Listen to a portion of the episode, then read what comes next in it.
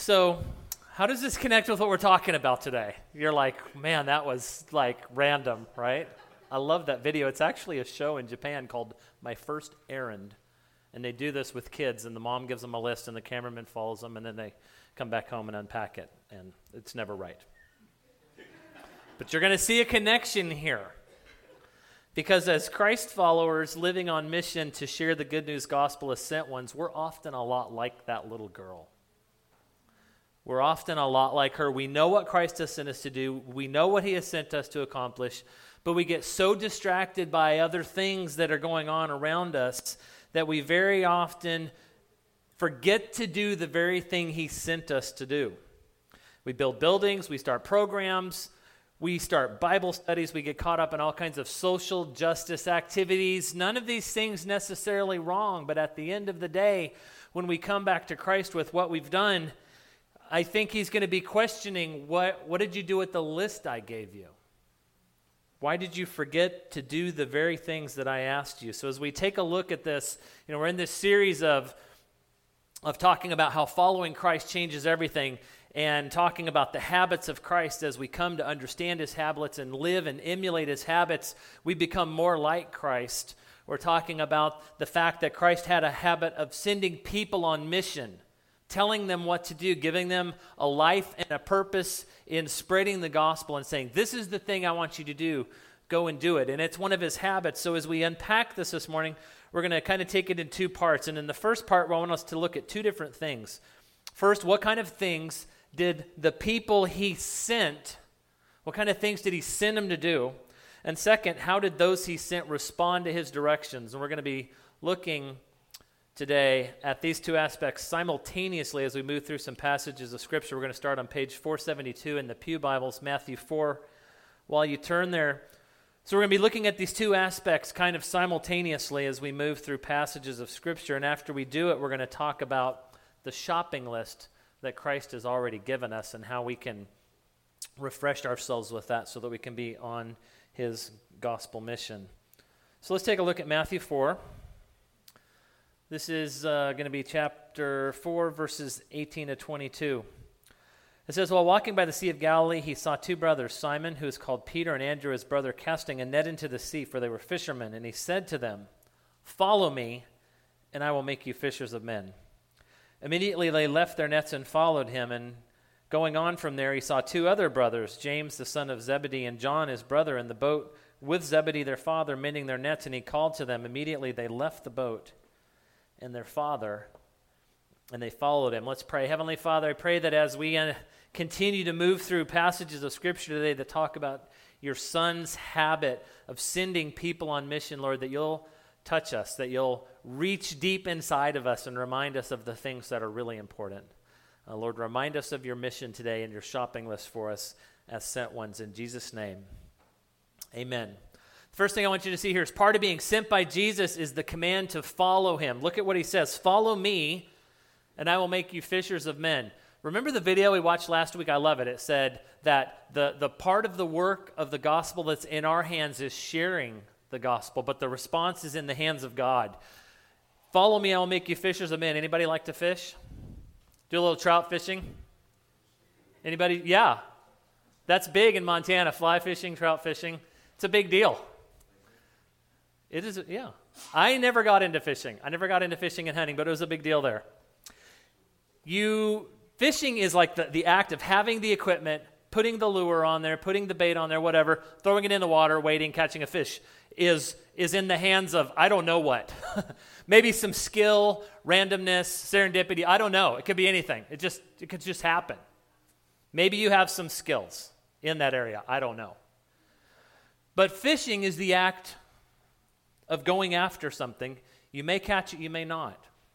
It's tied to what we talked about last week and what I mentioned again a moment ago that the, the, the response of the people is in the hands of God, right?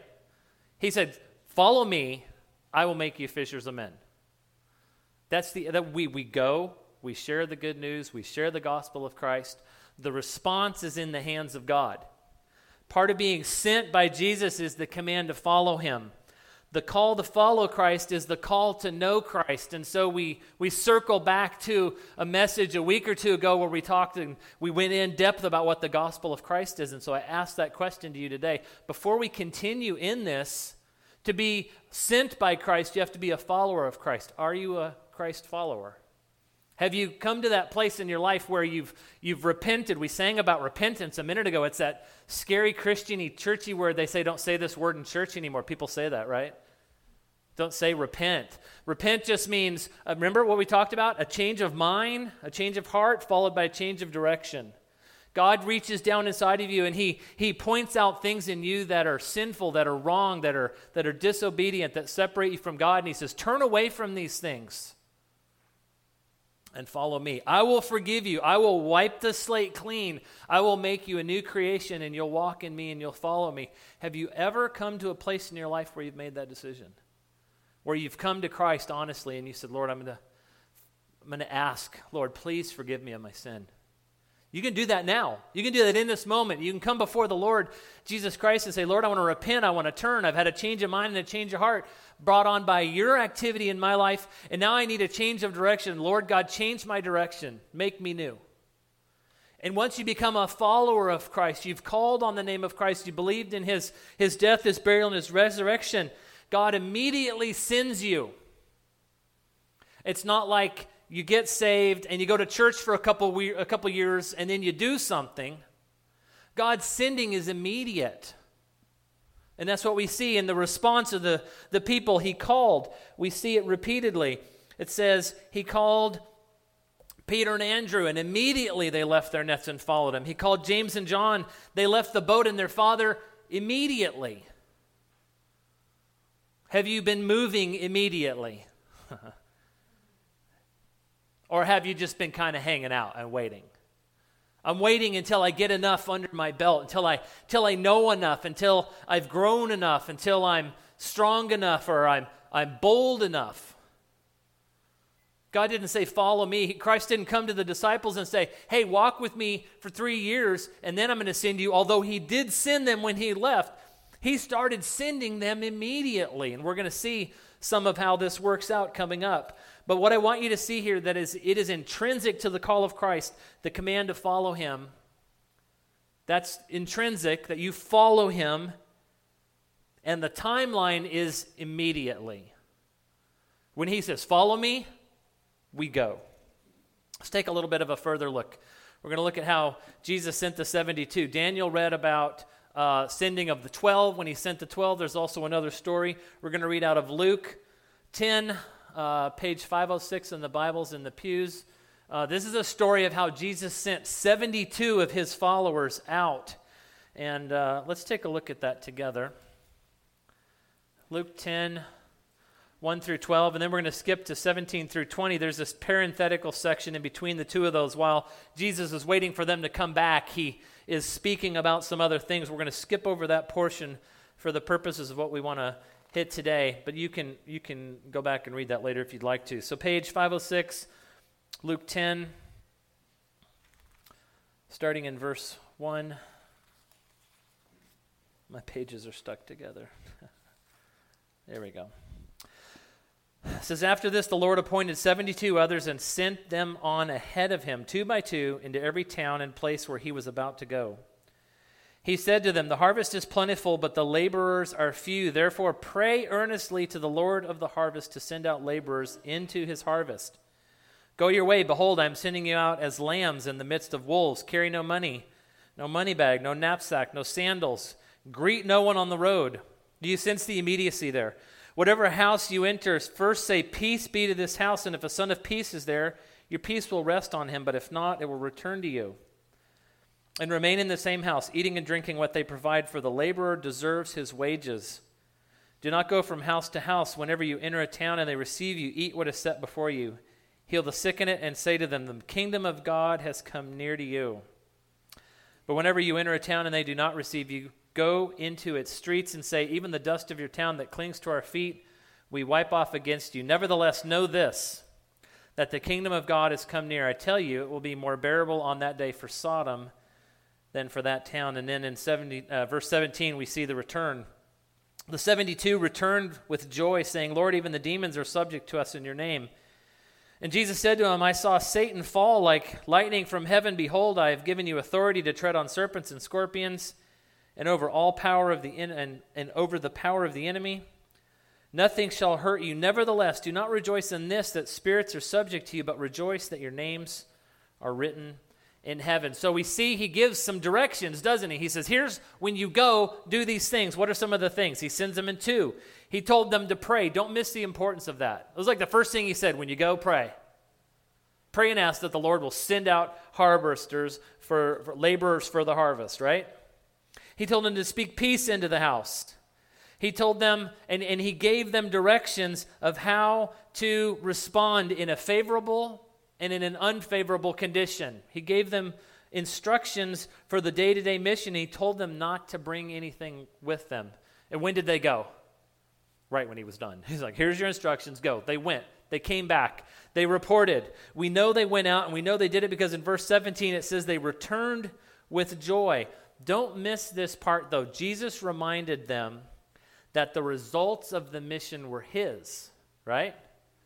He's like, don't take joy. These are good things that happen, but don't take joy in those things. Instead, take joy that you yourself, your name, is written in heaven. When Jesus sins, he gives directions. When Jesus sins, he expects an immediate response. And when Jesus sins, he brings the power. We bring the feet, we bring the hands. We bring the heart. Jesus brings the power. So, how can we see and how can we begin to see this habit come alive in us? This is, this is the, the segment we're probably going to spend the longest on today. How do we see the, the going on mission spirit come alive in us so that we are like compelled to go? First, we realize we've sent, or we've, we've been sent, that we're sent ones. Did you know you're sent? You're a sent one. All of us are sent. All of us that, that are Christ followers have been sent. Remember the mom in the video. She gave her daughter a short shopping list, three things. Do you guys remember what they are? Chinese chives, dumpling skins, and gelatin. Good job. You guys could go shopping in Japan. Becca, were you listening to it in Japanese? Rebecca knows a little Japanese. You could hear a lot of that in there.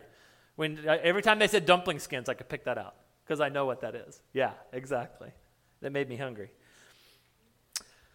Jesus has given us a shopping list. Jesus has given us a list as, as followers of Christ. He has said, Here are the things that you are to be about. We find that list in Matthew 28. You've probably heard this a number of times. We're going to read it in a second. Turn to it in your Bibles. Matthew 28, we're going to start in verse 16. It's on 487 in the Pew Bibles. This is the, the walking papers. This is the shopping list. This is, it even has a name. Does anybody know what it's called? It's like referred to fondly in church as what? The Great Commission. The Great Commission. Let's read it together. I still hear some pages turning so I can catch up, which is good. Matthew 28, starting in verse 16, it says, Now the eleven, remember, Judas had already um, died.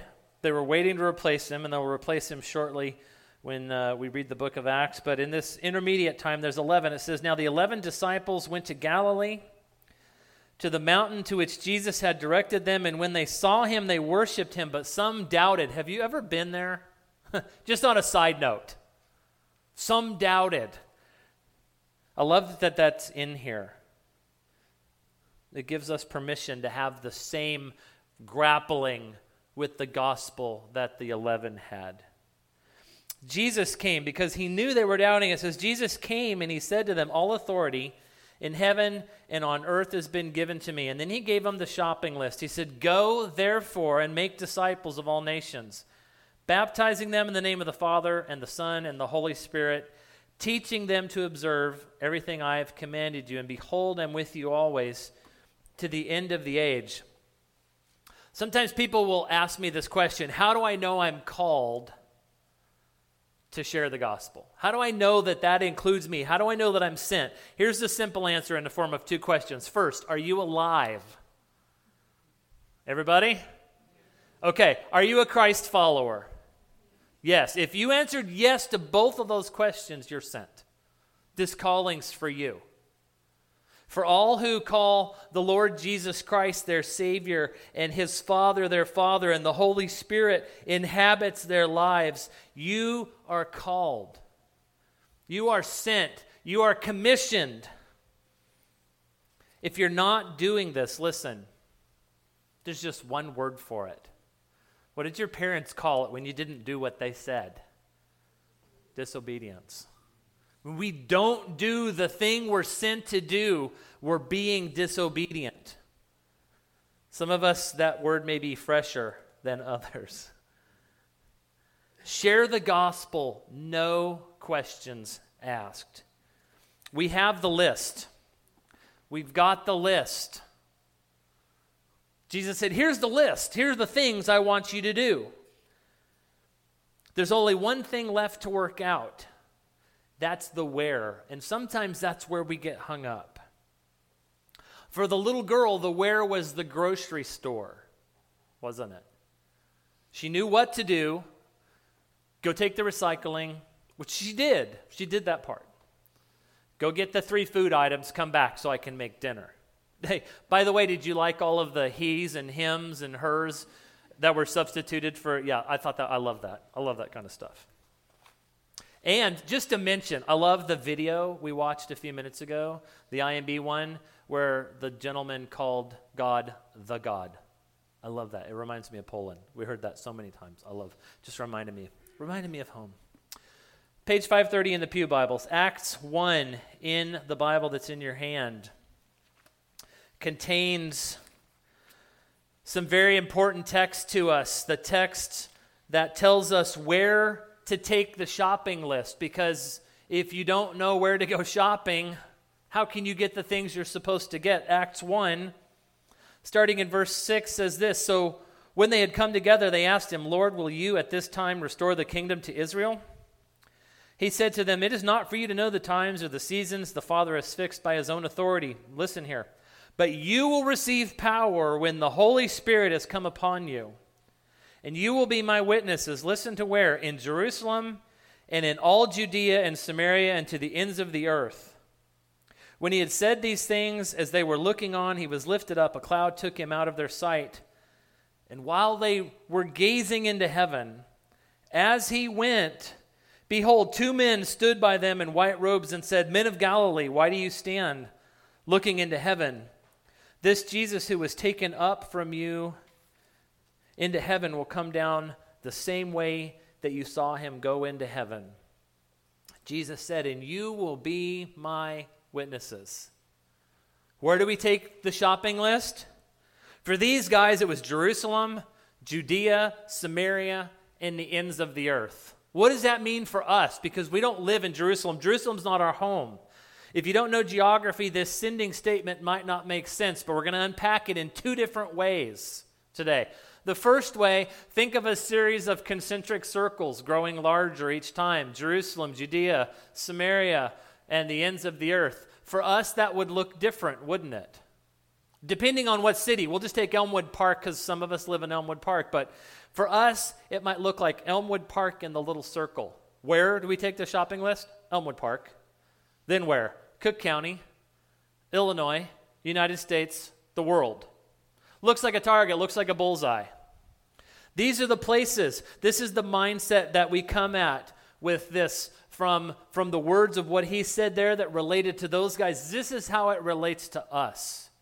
We start where we live, we start in the neighborhood, it spreads to school or the places we work and play, then further into the county, into the state into the nation, into the world. As we become a Southern Baptist church, some of those ways are becoming easy for us to grab onto, aren't they? Easier than they were. Because now we can support North American missionaries who are planting a church in Irving Park or in uh, where we started one in Bozeman or in Texas or California or New York City or Canada. We can also support and cooperate with international missionaries through the International Mission Board that are working all around the world. The, the, the, guy we talked to today, well, we didn't talk to him, but the guy we watched today, he's in Ukraine.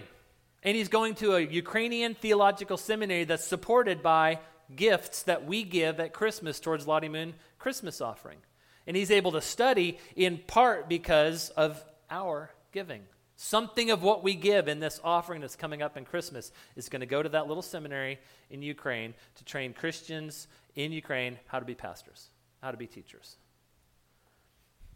So we can grab onto that. Um, it gives us a way to be involved. These circles might not all be possible for us to put hands and feet to, but for some of us, He's calling us to be hands and feet in places further away than Elmwood Park. Maybe in Cook County, if some of you have met Brian and Marcy, and, and, again, we're praying for them, but they are starting a church in Irving Park, and they're going to continue that work as we partner with them. We're able to move out and be actually hands and feet in Cook County. We can also pray, we can also give as we talk about Illinois in the United States and the world. We'll continue to, to talk about those and, and watch videos about those and see how we might be involved. But I am hoping and I'm praying that the Lord calls some of you out, some of us out, to be part of something beyond Cook County, beyond Illinois, maybe even beyond the United States and be part of something somewhere and be hands and feet to a people who need to know Jesus Christ. However, you and I are involved, we must see God to lead us in mission in all of those areas, from home and to the furthest point. Just out of interest today, I thought I'd figure out what is the furthest point. Anybody ever done that? It's actually a Google Map app you can get to on the internet. You type it in, and it'll you type in you put in your location, and it'll tell you what's exactly on the other side of the world from you. Anybody know? Anybody ever done it? The Indian Ocean. Sorry. It, I was hoping it was going to be more romantic. it's like there's this unreached people group. They've never heard Christ. They're exactly the opposite side of the world. It's just water. But it's located right in between Western, Af- Western Australia and Madagascar. So I think we can say roughly Western Australia and Madagascar are probably the furthest distant land masses that are populated by people that need to know Jesus Christ from where we are today. So, home is here. it may be, where, where, does everybody else live? Not everybody lives in Elmwood Park. Some people live in Chicago. Where do you guys live? Wooddale. So there's Wooddale. So Wooddale's your center. Wooddale's the center of the bullseye. Anybody else? Where do you guys live? Algonquin's the center of the bullseye. You know where you live, you know where the center is, and it spreads from there. Now, there's another way.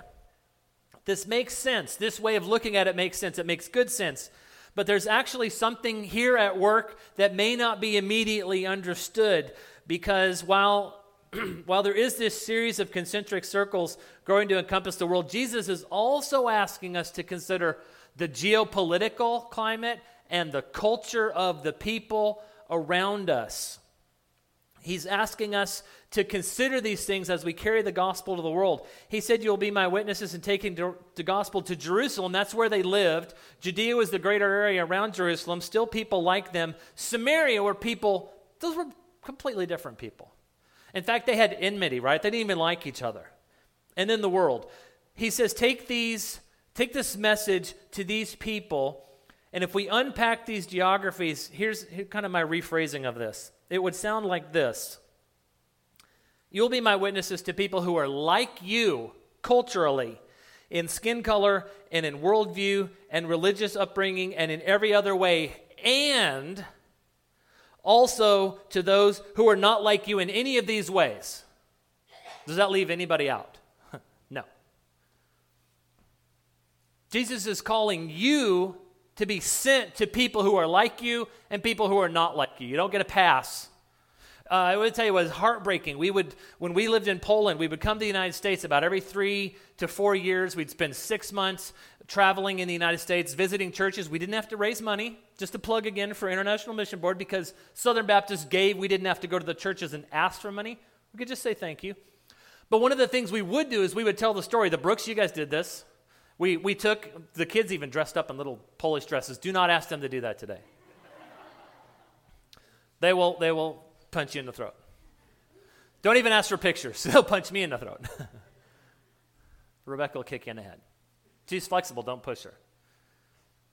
We would go to churches. We would talk about Poland. We would talk about what we were doing, and we were so passionate about it. We were so excited about it. We wanted people to catch the fire. And we would talk to them afterwards. And invariably, there'd always be at least one, maybe more people who would come up and say, Thank God you're doing that. I'm so glad that, that we could help pay your way to go do this. I am so glad God didn't call me to do that. And I don't know what they thought they were trying to say. But if they were trying to insult us and the Lord, I'm not sure they could have thought of a better way to do it. Or they would say something like, if God called me to do that, I would never go. And I would just kind of like mentally take a step back because I was like, lightning, thunder, heart attack, something bad's going to happen when you tell God, I'm not going to do what you're telling me to do. Some of you might have had that thought today. Boy, I'm glad Sean and Lydia went and Kevin and Emily went, and I would never do that. And now you're like, now you're like looking for the lightning. Listen, here's a more personal way to phrase this.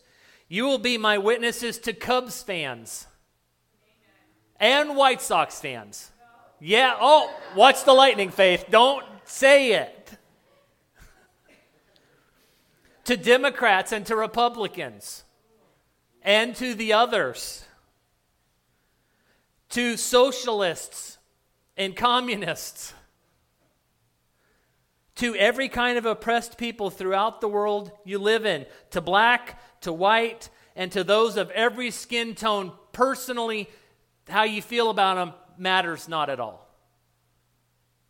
You're called, you're sent, those are your people whether they're like you or not, whether they wear a Cubs hat or a White Sox hat.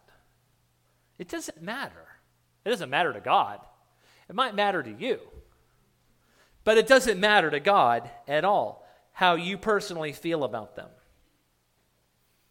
So I want to pose again the question. I want to pose it anew to you. The question that the angels, at least we're, we're assuming the two men in white who were posted next to the guys who are watching Jesus go up there, like, can you imagine they're just standing there? There's humor here. There's, this is one of the humorous places in Scripture. Jesus rises up. Before he goes, he says, I'm going to send you. Go to these places. Go be my witnesses. Okay, I'm out of here. And then he rises up, and they're like, they're distracted. Already they're distracted. They're looking at the sky. They're wondering, I don't know, maybe fireworks.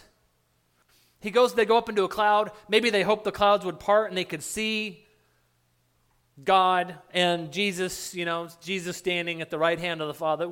I don't know what they're waiting for. They're waiting for something. They were stuck. They were transfigured. They were awestruck. Not transfigured, they were transfixed. Transfigured is something else. Similar story, though. Jesus said, Go. And they were frozen. And he sent these two guys to wake them out of their slumber angels or men dressed in white or whatever they were. They're like, Why, What are you guys doing? Why are you looking up in the sky the same way he went? He's going to come back. Now, they didn't say this, but the point is do you remember what Jesus just said? That's the question I'm posing to us today. Do you remember what Jesus just said? Do you remember the shopping list that he just gave us? Go therefore and make disciples of all nations, baptizing them in the name of the Father and Son and Holy Spirit, and teaching them everything that I have given you, everything that I've told you. Teach them to obey it. There's your shopping list. Where? The place you live, Cook County, or if do you live in a different county, Jordan? DuPage County. Okay, so see your county's different. Illinois, United States, world. He said, Go. Go to these places. He, he had left and they're distracted, and the same thing happens to us. We've become distracted. Maybe you're distracted like our little shopper was. She had her little basket. She tossed her recycling in the correct bins. I'm assuming the, the laugh track playing in the background sounded like they were happy with her recycling choices. But then when she entered the store, she got all the wrong things milk and juice and a snack and I don't know, all, all, just all the wrong stuff. Jesus sent you to make disciples. He sent me to make disciples. What are you bringing back to him? Hey, Jesus, you sent us to make disciples, but we, no disrespect, we built this great building where we meet on Sunday. It's a church. We started these Bible studies. We learned a lot of stuff about you. We did some social justice things in, in our community and we helped people who were down and out. And, and, and those are all good things. Don't get me wrong. The little girl came back with milk. I mean, milk is, she probably drank milk regularly. She thought, Mom, she probably even got the right brand. She probably even got the same brand of milk Mom got. So that's what Mom gave her to drink. It was something good, but it wasn't on the list. All of these things I mentioned sound good. A, a church building is good, a Bible study is good. But Jesus didn't send us for Bible studies. And He didn't send us to build a church. And He didn't send us to necessarily do any of those things I listed, the same as the mother didn't send the girl for milk. She sent her for three things dumpling skins, chives, and what was the other one? Ah, gelatin. Everybody remembers. Why can we remember her list so well, but we forget our list? Go therefore and make disciples of all nations, baptizing them in the name of the Father and the Son and the Holy Spirit, teaching them to obey everything I've commanded. And there's a promise at the end of that, isn't there? Do you remember the promise? I will be with you. The power of the gospel lies in whose hands? God's hands. The power to share the gospel lies in whose hands? By God's design. Ours. He's told us to go. He gave us a shopping list, He told us where to take it, and He told us what to come back with. So, what's stopping us? I'm going to leave it right there. I'm going to leave it hanging. What's stopping us? Heavenly Father, Lord, I pray that you will help us to answer that question today. Not from a corporate perspective as a church body, not even as a family perspective, but as an individual perspective. Lord, look into our hearts. You know what's there. We know what's there. We're hiding it from ourselves. We think we're hiding it from you. But what is stopping us, Lord, from shopping on the list you gave us? Why do you stand looking at the sky? Why are you distracted? Why are we distracted by the things around us? The things that we think are, are the things we should do. They may be good things, but they're not the right things. They may be good, but they're not great. They may be nice, but they're not perfect. You've called us to a task. You've equipped us for a task. You've saved us for a task. You've sent us for a task. You've even said how quickly we should do it, which is immediately, but we're shopping for other things. Our eyes and our hearts and our hands and our feet are reaching out for the wrong things. Lord, change our hearts. Change us that we might we might truly grasp the immensity of the task that you've assigned us with, but also, Lord, the ease at which we can enter into it. All we have to do is go shopping for those three things. We go out, we talk to people, we tell them about Christ. You do the rest. You do the work. You do the heart changing. You've even promised in your scripture that when we don't know what to say to somebody, that you're going to give us words to say through the power of the Holy Spirit that is alive in everyone who calls you Lord. You've done all the work, yet we delay. We hold back. We're distracted. Lord, help us to have a singular focus on that list. Give us the power and the, the drive and the focus, the mind of Christ, the eyes that can see what you see. That we might abundantly share this good news gospel that you have given to us, that you've saved us with, Lord, that we might take that to the people that are like us and the people that are not like us. The people in my neighborhood, the people in my county, my state, my nation, my world. Lord, you said it's, it's our responsibility. Lord, I pray that you'll do that in us and through us. Lord, use us as your hands and your feet to share your gospel in Jesus' name. Amen. Please stand together.